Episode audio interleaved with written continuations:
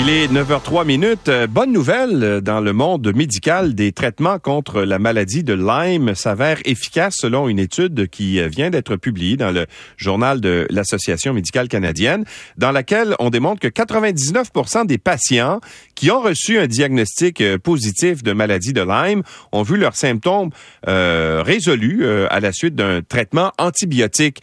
Alors, c'est une, une maladie qui est assez pernicieuse, la maladie de Lyme. Bien souvent, c'est dur à diagnostiquer première des choses.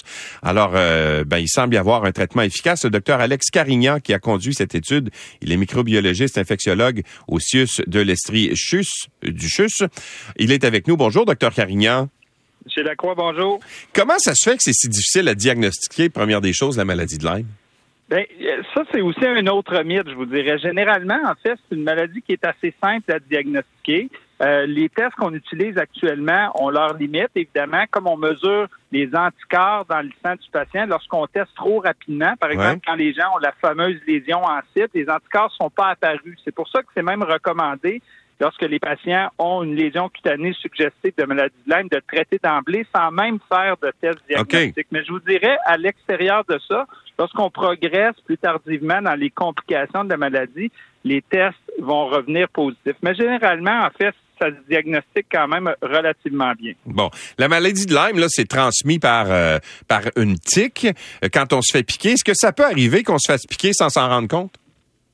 Oui, je dirais que même c'est une majorité, en fait, de, de, gens qui vont se présenter avec une maladie de Lyme qui n'avaient pas noté une morsure, une piqûre de tique lors euh, dans les semaines précédentes. Donc, effectivement, souvent c'est très petit, hein, en fait, puis en fait, selon le stade de la tique, parce qu'on peut se faire piquer par ce qu'on appelle une nymphe, qui est le premier, un des premiers stades de la tique, c'est très, très petit, souvent très difficile à voir. Et OK, et, donc d'où peut-être l'idée justement préconçue que c'est difficile de diagnostiquer. Les gens peut-être ne le savent même pas ce qu'ils ont au départ. Oui, effectivement, souvent en clinique, quand on voit des, patients atteints de maladie de Lyme, effectivement, ils se présentent bon avec des signes qui peuvent être parfois assez classiques, mais comme ils n'avaient pas noté la, piqûre de tic, à ce moment-là, ils sont peut-être moins moins sensibilisés. Mais je dirais que ça, c'est un des éléments positifs aussi de notre étude. On voit que les gens sont de plus en plus sensibilisés parce qu'au fil de l'étude, on a noté que les gens consultent plus rapidement. C'est-à-dire que le moment entre les premiers symptômes et la première consultation a diminué au fil des années. Donc, je pense que les efforts de sensibilisation, entre autres de la santé publique, fonctionnent. Les gens mm. sont plus alertes, sont plus sensibilisés, consultent plus rapidement. Les médecins aussi débutent les traitements plus rapidement ce qui fait qu'au fil de l'étude, on a aussi noté une baisse des complications au fil des années. Ouais. Qu'est-ce que ça cause comme complication, la maladie de Lyme, justement, et que vous arrivez à contrôler maintenant, ou en fait à éliminer avec le traitement antibiotique? Je dirais que bon, il y, a, plusieurs types de complications. Il y en a trois majeures. Il y a les complications neurologiques. La maladie de Lyme, lorsqu'elle se dissémine dans l'organisme, peut causer des méningites et euh, entre autres une paralysie faciale. Donc, euh, un peu comme la paralysie belle là, que notre ancien premier ministre Jean Chrétien avait dont euh, il avait souffert. Ce n'était pas à cause de la maladie de Lyme dans son cas, mais la maladie de Lyme peut causer ce type d'atteinte. On peut voir des complications cardiaques avec des arythmies cardiaques des arthrites, donc des inflammations au niveau des articulations. Ce sont, je dirais, les, plus fréquentes complications. La plus fréquente étant vraiment la paralysie euh, faciale. Et là, ça se traite comment? Le traitement antibiotique, euh, est-ce qu'il est, euh, j'allais dire, invasif? Est-ce que c'est difficile à supporter ou c'est assez facile à, avoir accès à ce traitement-là? En termes d'accès, en fait, c'est très simple. C'est un antibiotique. Dans la grande majorité des cas, un antibiotique qu'on donne par voie orale, qu'on appelle la doxycycline, qui est disponible. Bon, qui a certains effets secondaires, mais euh, qu'on peut obtenir partout au Québec, dans toutes les pharmacies. Donc ça, ce n'est pas, disons, ce n'est pas compliqué. Euh, bon, donc effectivement, il faut encourager les gens lorsqu'ils ont des symptômes à consulter rapidement pour qu'on puisse l'administrer. C'est un traitement qui va aller généralement de 10 à 28 jours en fonction du stade de la maladie. Mais effectivement, notre étude a montré que près de 99% des gens, lorsqu'ils trois mois suivant le début du traitement, n'avait plus de signes de la maladie. Par exemple, s'il avait une paralysie faciale, elle est disparue. S'il avait une arythmie cardiaque, elle n'est plus présente. Donc, ce sont effectivement des hmm. signes qui sont très encourageants. Et, il faut prendre ce traitement-là pendant combien de temps? On parle de 10 à 28 jours. Euh, il y a des études, en fait, bon, parfois des gens qui ont des symptômes persistants, euh, comme de la fatigue. Il y a des études qui ont démontré que prolonger le traitement pendant plusieurs semaines n'a aucun impact et va apporter des effets secondaires importants. Donc, euh, euh, généralement, ça ne va pas au-delà de 28 jours. Dans très rares cas, on peut prolonger légèrement, mais je dirais que généralement, c'est hmm. entre 10 et 28 jours de traitement. Une des raisons pour laquelle vous êtes l'un des, des, des, responsables de cette étude-là, c'est qu'il y a davantage de cas dans, dans la région de l'Estrie, n'est-ce pas? Parce que c'est une région qui est propice à ça? Oui, on parle vraiment, la majorité des cas au Québec sont concentrés en Estrie et en Montérégie.